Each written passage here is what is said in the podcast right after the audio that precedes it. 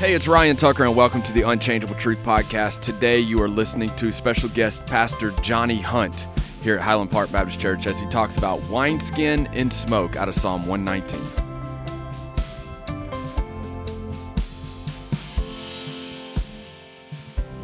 If you have your Bibles, I really encourage you, even if you have to look it up on your phone, look on with someone, turn to Psalm 119 and find your place at verse 81.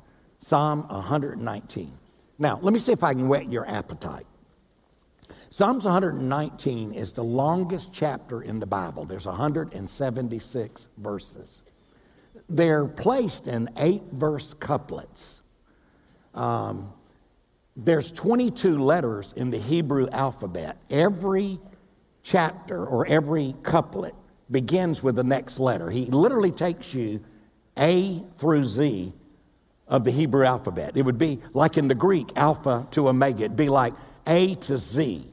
What, what in the world's troubling him so much? Because he is troubled. Uh, he needs a new beginning.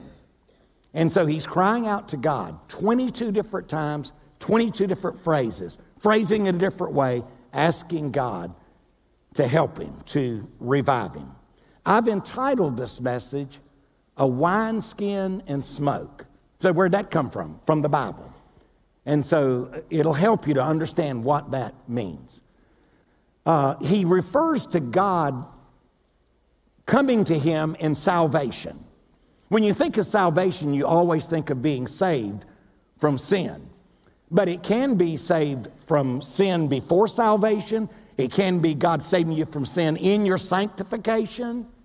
It also means, God, I need you to rescue me from my situation. Any, anybody in a situation that you need God to sovereignly intervene and do it His way instead of our way? Uh, then it could be from sorrow. You're going through a time of sorrow and God to meet that need. Now, many of you don't know this, but I've been a pastor for 46 years. I got saved 50 years ago, this past January the 7th. Janet and I just flew in to Atlanta from Wilmington, North Carolina, my hometown, uh, because I went there to do my aunt's funeral. Very godly lady. I mean, wonderful, huge attendance at the funeral because they'd been in that church so many years.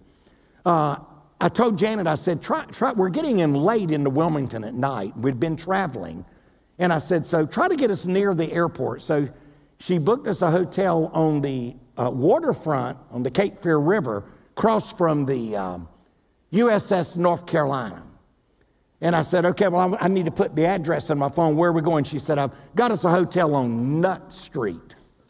And, uh, and I, that was a little humorous. I thought anything in particular came to mind when you were scheduling this for us. So I stayed at Nut Street.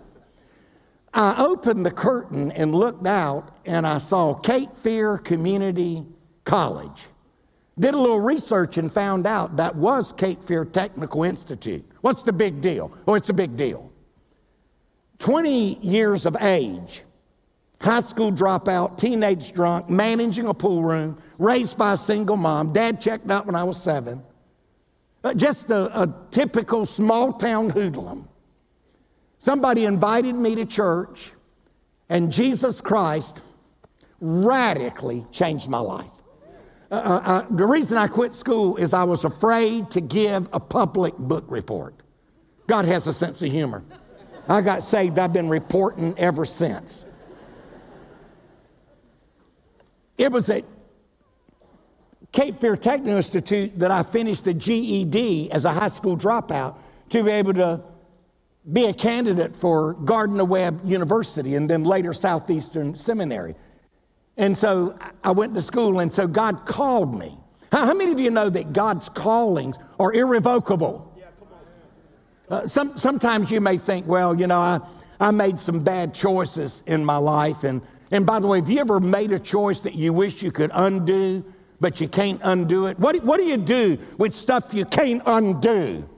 You give it to Jesus, and He washes us and cleanses in the blood as we repent and we return to Him. Uh, God, God is omniscient. When God calls you to do something and you begin to think you're no longer qualified to do it, hold on just a moment. You don't think He knew your past, your present, and your future when He called you. And so he already knew that, and yet he still placed his hand and his calling on you. See, the enemy would really like you to. Oh, by the way, let me just remind this is really deep. You might want to write it down. Anybody can quit. And by the way, that's why so many do. It's so easy. I mean, it just hardly takes any energy whatsoever to just say, I quit. And but here's a man pressing in, 170, longest chapter in the Bible, almost in the middle of your Bible. So if you would pick up with me in verse number 81.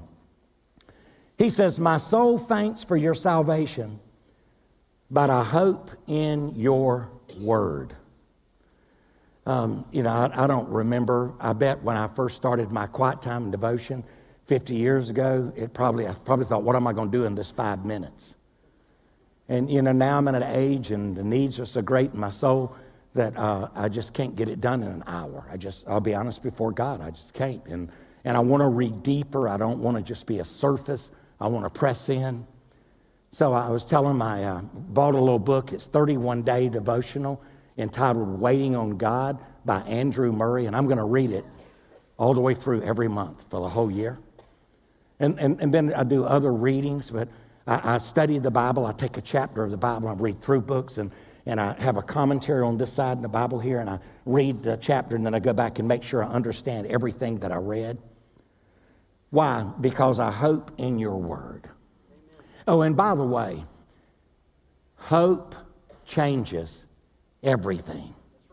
Uh, did you know? Did you know that you can live 40 days without food? I know what some of you are thinking. Now I'll be glad it was over. I'm about to starve to death. No, not really. You're not. But you're going to make it. 40 days you can go without food. You can go four days without water. You can live four minutes without oxygen. You can't live four seconds without hope. You don't believe me after the sermon, don't do it while I'm preaching. Google suicide and see how many people died in the last 24 hours. Somebody that couldn't find a second of hope.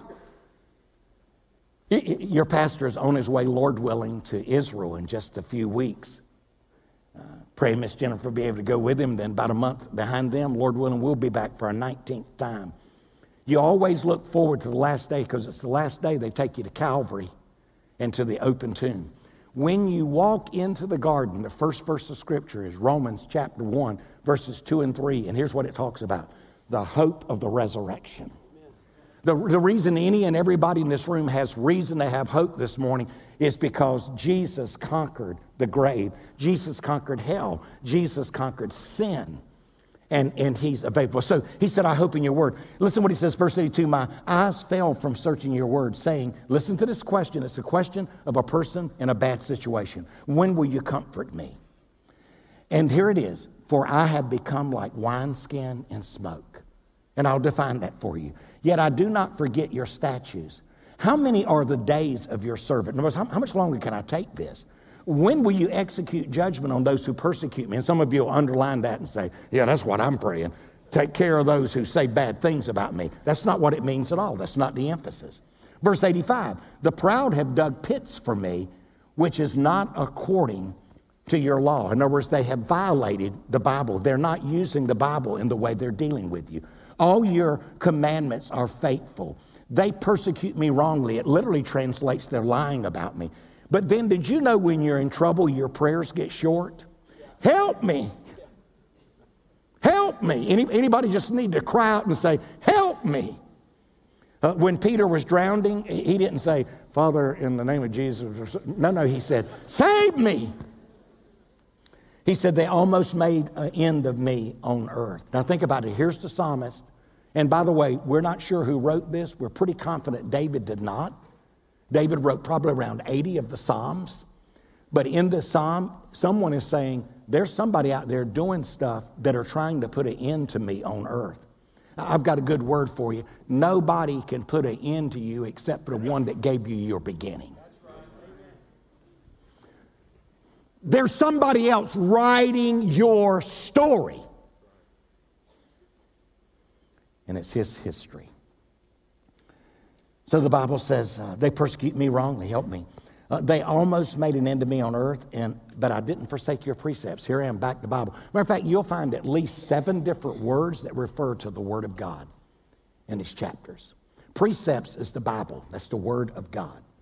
The law is the Word of God. He says, Revive me according to your loving kindness so that I may keep the testimony of your mouth. Now, wait a minute. He starts by saying, I need to hear a word. So he's thinking about somebody speak a word to my ears, but now he says, I need to hear something from your mouth. There's times that we meet with God and we may hear something, may learn something, maybe we don't. But there are other times God says something. Are y'all listening? God says something with his mouth. And, and you literally go away and you say, This morning in my quiet time, God spoke to me. You, you know it. He says that we know his voice and we follow him. We're the sheep of his pasture a wineskin and smoke. When, when, I wrote this, I knew how difficult it was going to be for me to deliver it, so I want you to listen carefully to what I wrote by way of introduction. I always write out my introduction to try to draw you in, keep you interested, because I really believe that God has given me three things in particular to say that can help us. This psalm has been referred to as the orphan psalm of the Hebrew hymn book. Throughout the psalm, we're made aware that the singer is in trouble, and, and he remains anonymous. So the Holy Spirit intends his suffering to be of universal significance. Any struggling saint of God can put his or her name at the head of this psalm and sing it to themselves. So, you know, sometimes people say, oh, preacher had a good word today, but didn't really speak to where I am. I want you to listen to it for just a moment. This is for all of us. You may say, well, I don't necessarily feel that I need it. Well, either you have needed it you do need it or you will need it. If you don't make notes, you're going to call in three years and say, My life's falling apart. I'm in a bad situation. Uh, Pastor Stephen, can you find that sermon Preacher Hunt preached three years ago? And the preacher's going to respond and say, What he preached, I can't even remember what I preached last Sunday. I mean, so, so you better listen now. God, God, God prepares us for a lot of stuff that we may have to deal with in our life. And so the focus is on the request of the believer to do two things to re- receive comfort of his conf- affliction, but also responses of the believer while he waits on the Lord to judge his enemies and deliver him from persecution and danger. For instance, I, I not only want to wait on the Lord for God to comfort me, but I want to wait on God. Wait, please, please hear me, to have a proper response. Um,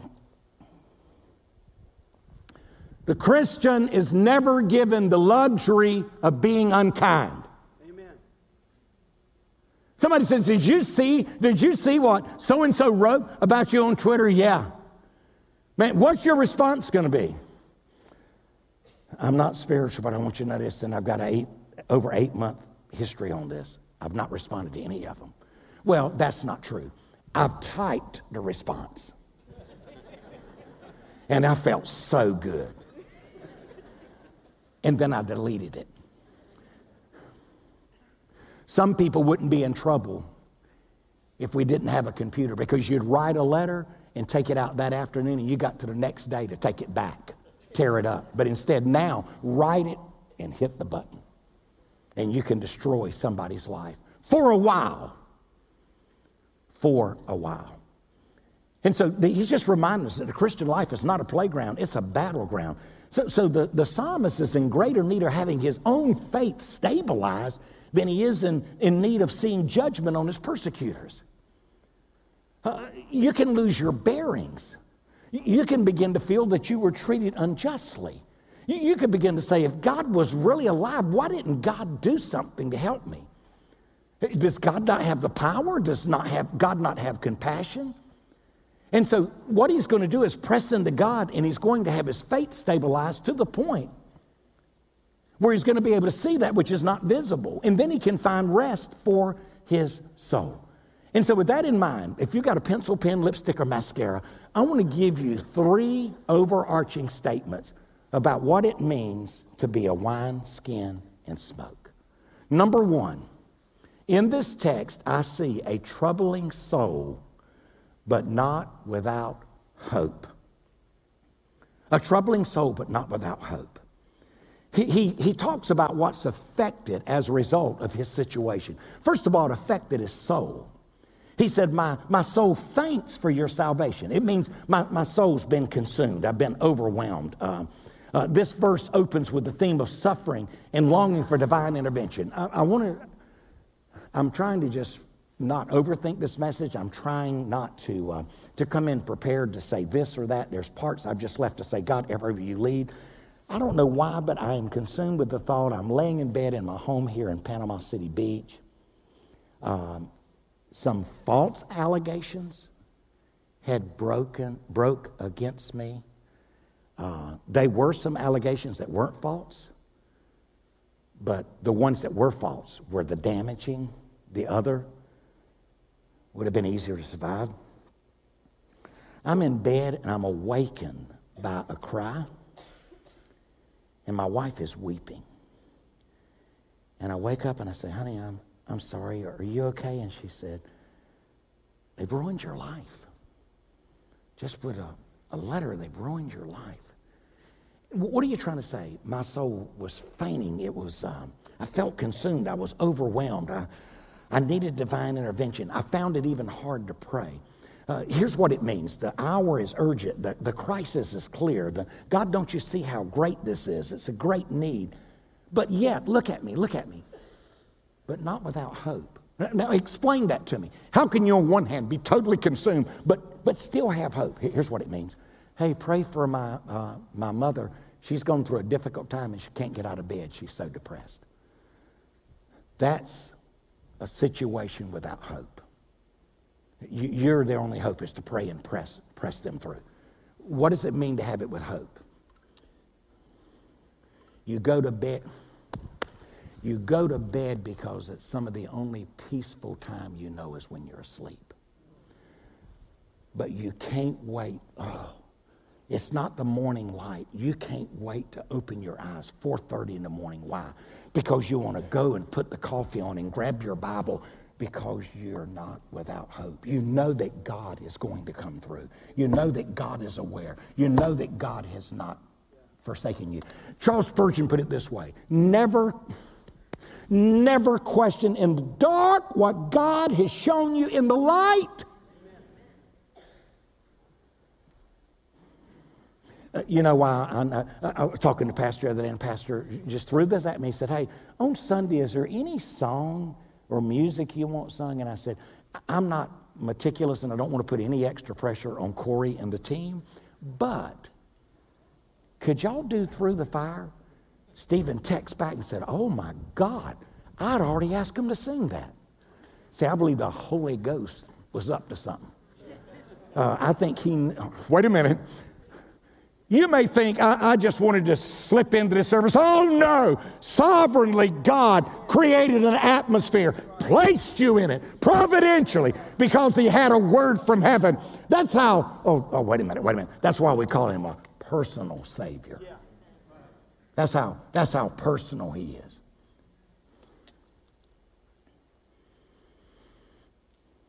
He said, I hope in your word. When God seems absent and darkness stalks, we still have the light of his promises. Eddie Carswell added words to Charles Spurgeon's and said this When you can't trace his hand, trust his heart. Number two, his eyes were affected. My eyes fell from searching your word. In other words, it means he strained his eyes. Every day he got up and he kept saying, I'm, I'm waiting for God to give me a word. Uh, I want something to jump off the pages of the Bible that I will just know that God spoke. Janet gets up some morning. I'm an early riser. She is a night night owl. She's I'm gone. She's up. In fact, she never asked me to do anything after seven o'clock at night as far as work or anything. Ain't gonna get done. So what she does, she makes me a list for the morning. So when I get up in the morning, I got all these things that need to go upstairs, stuff to go in the basement, and other little things to do. But I get up early in the morning and I search his words. And sometimes your eyes, what he means is my eyes actually became fatigued from looking for the help that I'm requesting. He's searching the promises and he's seeking for his presence. Wait a minute, somebody needs some help with this. You know, Pastor Johnny, good night. You've been a pastor 46 years. You've been a Christian 50 years. You've been married 52 years.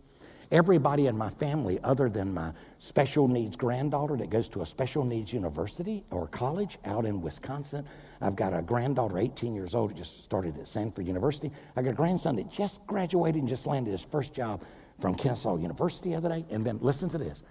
Outside of that, and there's 12 of us, I just talked about three. The other nine are all out this morning. They couldn't be here. Every one of them are serving Jesus. They're out preaching the gospel. They're leading the largest music ministry in the world of Christian music called Winter Jam. And we say, why, why are you saying all that?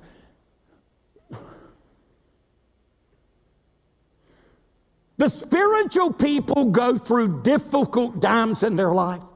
But one of my favorite characters in the Bible is John the Baptist. Wonder why? John, John, Baptist. Uh, let me tell you what Jesus said about John, and don't miss this, don't miss this. Jesus did not say it about him until after he was already with, with him. Uh, Jesus did not say this about John until John had his head chopped off. He said this Never was there a man born of woman greater than John the Baptist. I, I often thought when I read that, hey, hey Jesus, he might have could have used that when he was in prison.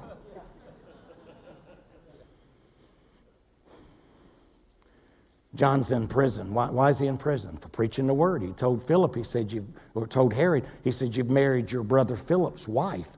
That's adultery. You need to give him his wife back. You need to get right with God. He threw him in jail. Um, if I were John, I wouldn't worry about being in jail. Why? Do you know who his cousin is? Jesus. Don't, don't you believe that if you were thrown into prison for preaching the word and Jesus is still there present, you're probably thinking, well, this is day one. He'll be here before you know it. But days turn into weeks. So, y'all listening? Days turn into weeks, and no, nobody's come to my rescue. Weeks turn into months, and I'm still out here sucking wind. Finally, John is in a bad place. Two disciples of Jesus Christ dropped by to see him in prison. And listen, he says, Hey, y'all getting ready to go see Jesus? Said, yeah. Said, Could you ask him a question? Would you ask him this for me? Are you the one? Or should we look for another? I'm telling you, the man that Jesus said is the greatest man ever born of woman was doubting whether he was God. What are you trying to say? I'm telling you, I don't care how spiritual you are, how godly you are, how much you pray, you can suffer a deep thing in your life. And, but what the enemy would say is, see, see, look at, look. And here's what people say every now and then. I'll tell you the reason I hadn't come back. In 2008, man, I lost my house and everything down. I've been a tither and everything. I mean, uh, God didn't come through for me. You don't know that. You don't know what God's up to until you, oh, wait a minute, until you press into those difficult situations and see what God may bring out of them. You may be far better. Oh, this, this is just a recommendation. I don't know if you ever heard of him or not. Read the book of Job. It ain't over until he has the final word. Um, Paul put it this way I've been struck down but I've not been destroyed. Here's what it means. Ben, you'll like this. I like boxing. Here's what it means. I got knocked down last night, but, but not knocked out. I'm back up. One of the leading pastors in America called me this week and he said, I ruined Christmas at my house. He said, I'm just telling you, you ruined it. He said, We're in a bad place. I, I need to meet with you sooner than later. And I just said to him, I said, Well, you've uh, made great stride today. He said, How do you get that? And I said, You're landing on your feet. When you can acknowledge you've done something wrong and you're not satisfied to wallow in the wrongness and you want to get up. Proverbs says a good man will fall seven times and get back up. And so we'll be, we'll be knocked down. Paul was knocked down. But then he went on quickly life is useless.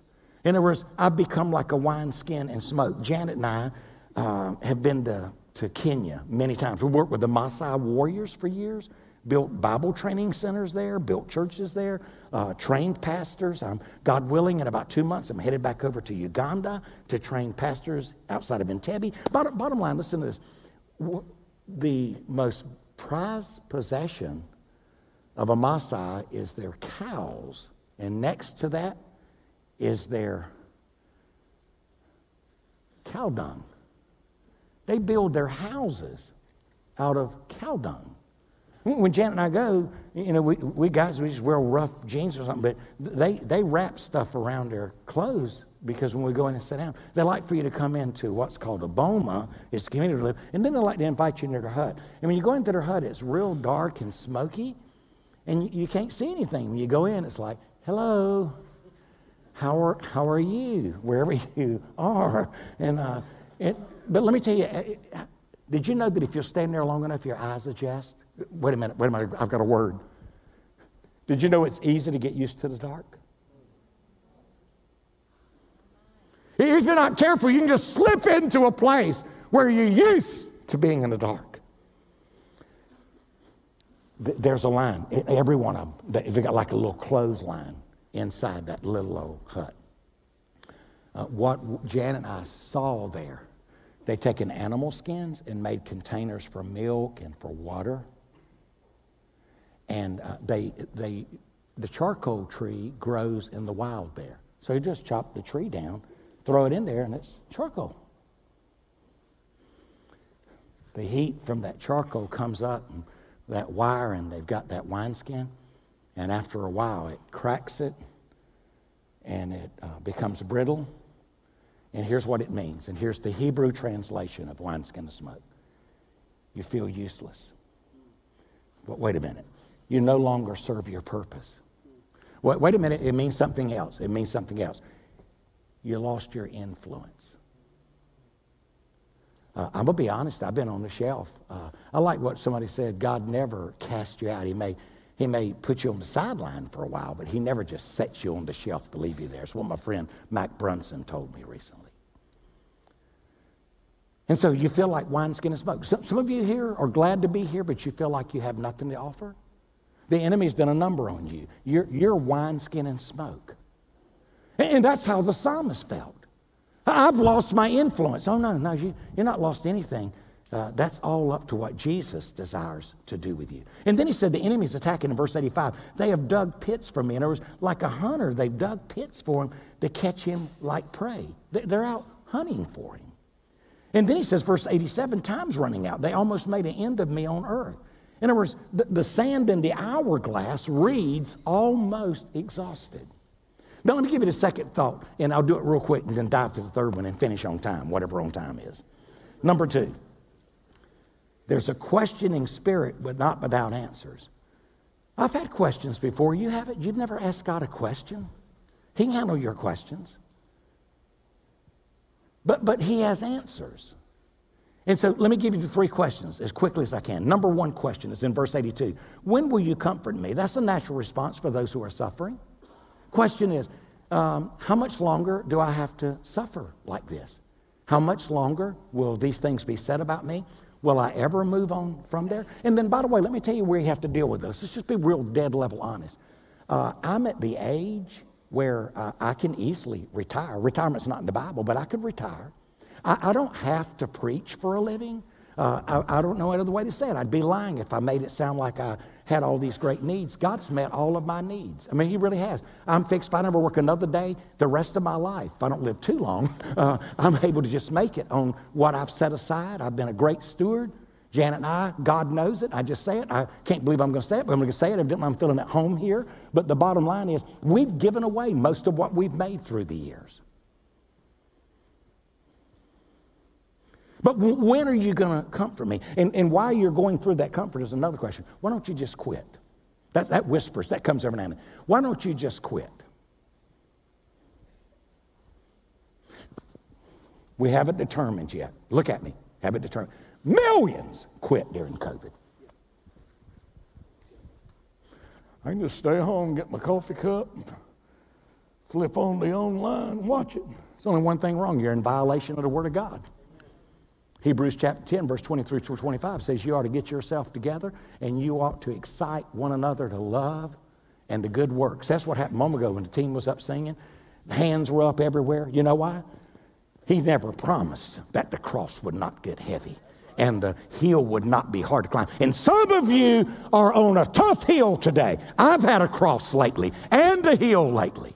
And I've tried to stay faithful to God instead of answering all the naysayers. Question number two how many are the days of your servant? In other words, Here's the question he asked. My wife's struggling, and I struggle a lot of days. Here's the question How much longer can we take this? I mean, is this ever going to end? Uh, my days are slipping away. I'm not getting any younger. Oh, by the way, somebody made me this encouragement. Did you know the optimum age study? You could Google that or see me and I'll give it to you. Did you know that your 60s are your most productive years for service for Jesus Christ as a leader? For anything you do, companies you run or whatever. 60s. Number two, greatest years, 70s. Number three, 50s. So you got to be 50 before you even know what life's all about. Question number three When will you execute judgment on those who persecute me? Oh, that's what we want to hear. God, go get those who are talking about me. No, that's not what he's talking about. The psalmist does not take matters into his own hands. He presents his case to God and he expects God to do the intervention because vengeance is mine, saith the Lord. I will repay. God will let you be the one to execute vengeance, but you will flat get your rear end, that's a Greek word, in trouble you'll get in trouble. But instead, I'm just saying God is the one. The Bible says, Proverbs 27 21b, a man is valued by what others say of him. Proverbs 27, verse 2. Let another speak well of you, not your own lips, even a stranger. A principle that I wrote. I've, I've never felt dirtier than when I tried to defend myself. All right, now let me give you the last part, and I'm going to do it timely. Here we go. Trusting servant, but not without truth. So I'm trusting. Somebody said, well, he's fool trust. I'll tell you what, I'd have given him up a long time ago. No, I'm trusting, but I'm doing it on truth. Did you read John 8 36? Did you know that Jesus said, and the truth shall make you free? The truth can set you free. So I, am just holding on for the truth. I know the truth. God knows the truth. So I want to hold on to that. So he says, I'm going to keep hoping. I'm going to hope in your word. So the object of an anticipated future is the word of God. Johnny Hunt, if you've gone through eight difficult months, what would you say is the number one, please hear me, what's the number one sustaining factor in your life that you're here today? You seem to be healthy, you seem to have some joy, you're in love with your wife, you're bragging on what Jesus is doing with your children, you love your church, you love your pastor and his wife, you love to give, you love to serve. What has been that which most has sustained you? Thank you for asking the Word of God, theology, a study of God, knowing God, knowing His character from what He says about Himself in His Word. That has sustained me. So when I see ugly statements sometimes, I think, here's what I'm able to say that does not even resemble the God that I serve. Could you, this is good, this is good. Could you imagine Jesus saying, I heard your confession and I forgive you, but I don't want to have anything else to do with you? Oh, my stars, are you kidding me? That is foreign to the God of the Bible.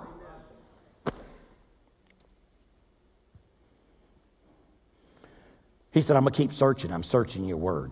Number, verse 83 says, I'm not going to forget. I, I, I, do not forget your statutes. I, I delight myself in your statutes. I will not forget your word.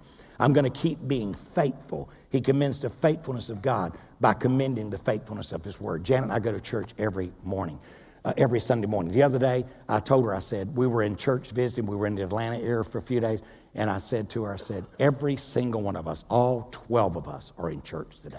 I mean, so we've not like kind of given up, thrown it in, hey, God, look all this stuff I've done for you. No, no, I haven't done anything for him. Everything I've done for him, he's empowered me to be able to do anything to his glory if it rebound to his glory at all. So he commends the faithfulness of God by commending the faithfulness of his word. And by the way, the reason I'm being sustained is not, because, oh, this is good, not because of my faithfulness to God, but God's faithfulness to me. Ladies and gentlemen, what really makes a difference in your life is, oh, this is good. I am so glad I came so I could hear this. Listen to this. It is not the promises you make to God that makes the biggest difference. It's the promises that God makes to you. Somebody says, I got up this morning and I promised God this. Well, that's fine. But I'll tell you what I found out. I have been involved in some of the largest local church men's conferences in the United States at First Baptist Church Woodstock. Here's what I found out not trying to be ugly. We are not promise keepers. There's not a person in here that hasn't at some time in their life broke a promise. Oh, I feel like turning a flip. Here's the bottom line there's only one promise keeper, and his name's the Lord Jesus Christ. And if he makes you a promise, you can stand on that promise. And then he simply says in verse number 86, Help me. They persecute me wrongly, which is not according to your law. This is a good statement. Just listen to it. God's law does not employ evil means to obtain its end. God doesn't allow me to hurt you in Jesus' name.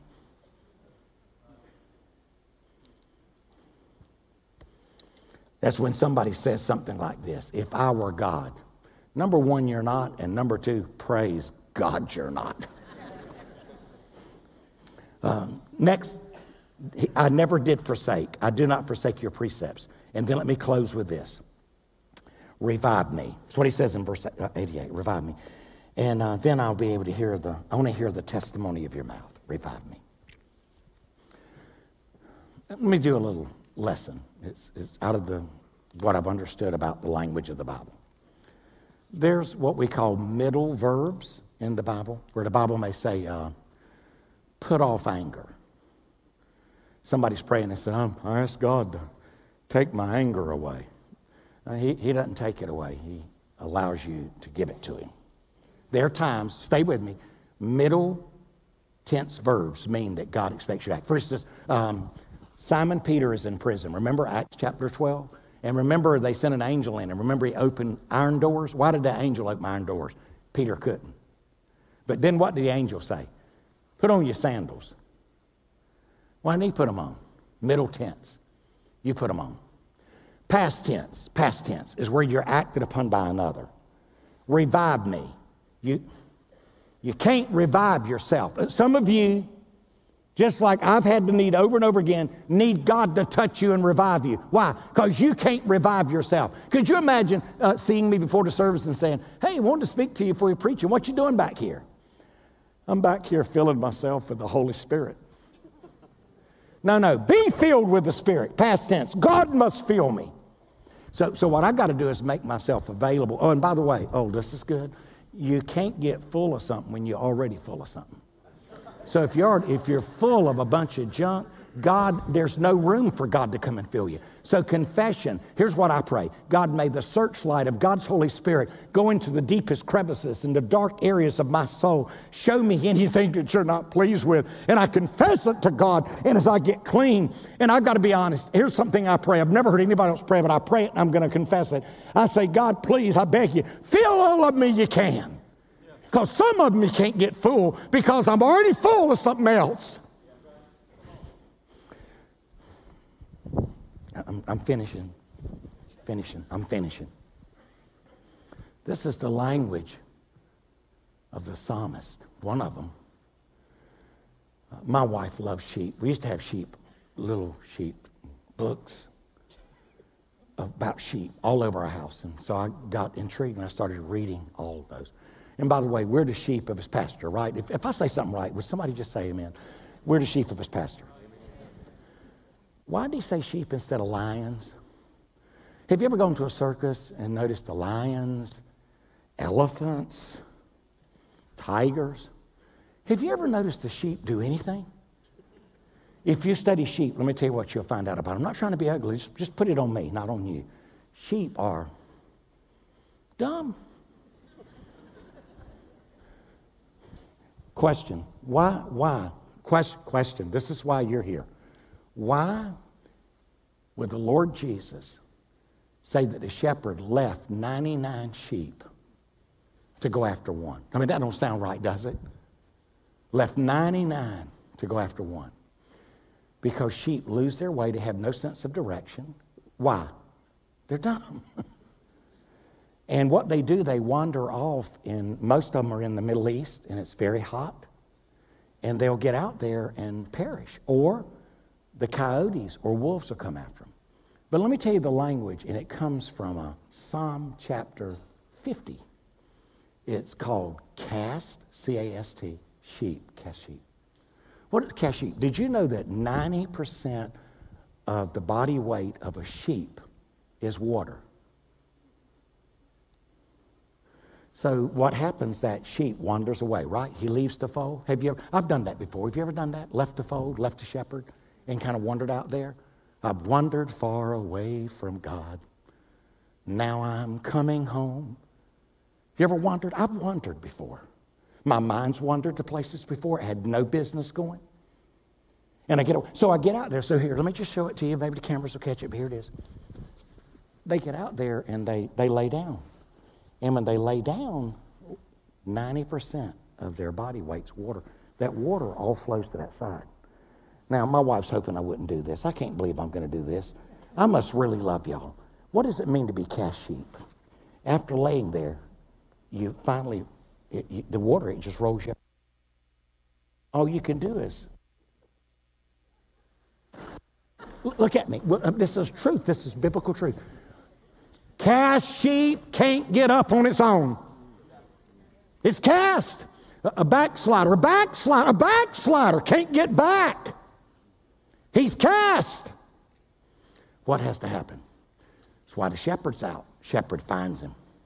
When he finds him, and by the way, he knows him by name, and I'm not going to name this one. I named the last one, and I got hit in the nose after the service. All right, so, so he finds him. So here's what he does straddles over him and settles, gets him up on his feet, gets him between his legs, and lets that water find balance in his body again.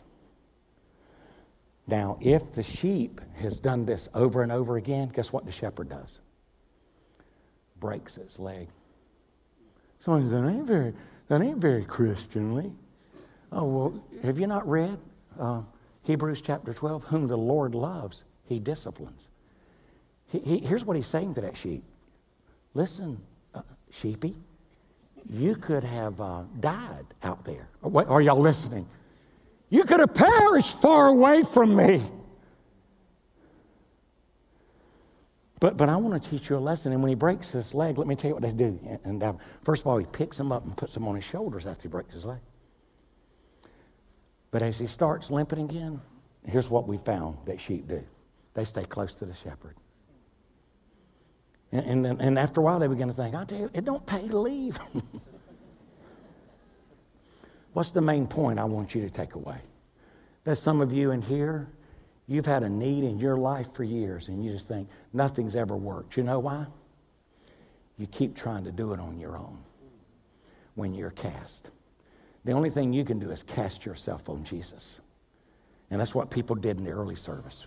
This is a message, really. You heard this is a message more about helping struggling Christians get on their feet again. But the bottom line is God spoke and saved lost people. And then many, the altars were full of tears this morning because God brought something real. And, and it's not been easy for me to preach this message. And if you can only imagine, since I haven't preached in eight months, the longest that I've gone without preaching in 46 years, I, I, I felt like I was going to the tomb this morning. I was excited that he arose, but I was nervous at the same time. And so the question is do you need Jesus to revive you? Because you can't revive yourself. Do you need him to fill you with the Spirit of God? Do you need him to change something in your life that only he can change? And he can do that. Father, in the name of Jesus, how we desperately need you. God, some, some of us, and I've been there, I've been wine, skin, and smoke. I know what it is to cry yourself to sleep. I know what it is to wake up and lay there in the morning wiping tears. I know what it is to wake up in the middle of the night and not be able to go back to sleep. Heart so troubled. Feel like sometimes not only are you grieved over the wrong you've done, but you're grieved over the wrong that's been done to you beyond the wrong you've done. And all we know to do is cry out to God. So I ask you in Jesus' name, work in our hearts. Work in our hearts. Hey guys, this is Pastor Stephen Kyle, and I want to thank you for listening to this week's issue of the podcast called Unchangeable Truth. Let me encourage you as well, if you get a chance, go check out our website. It's Highland, H I L A N D, Park, P A R K, dot org. On that website, you'll learn more about our ministry at Highland Park Baptist Church. You can also listen to some previous sermons, which are archived for the previous year. And as well, if you ever find yourself in Panama City in person, come and check us out. Worship with us live at 2611 Highway 231 North. And we would also love to talk to you about Jesus Christ. If you got any questions regarding your relationship with Him, having faith in Him, or if this podcast has encouraged you, or you have other questions regarding the podcast, feel free, shoot us an email at podcast at highlandpark.org. As always, our prayer is that this podcast would point you to Jesus Christ, would increase your faith, and would help you as you mature daily in your walk with Jesus Christ. God bless.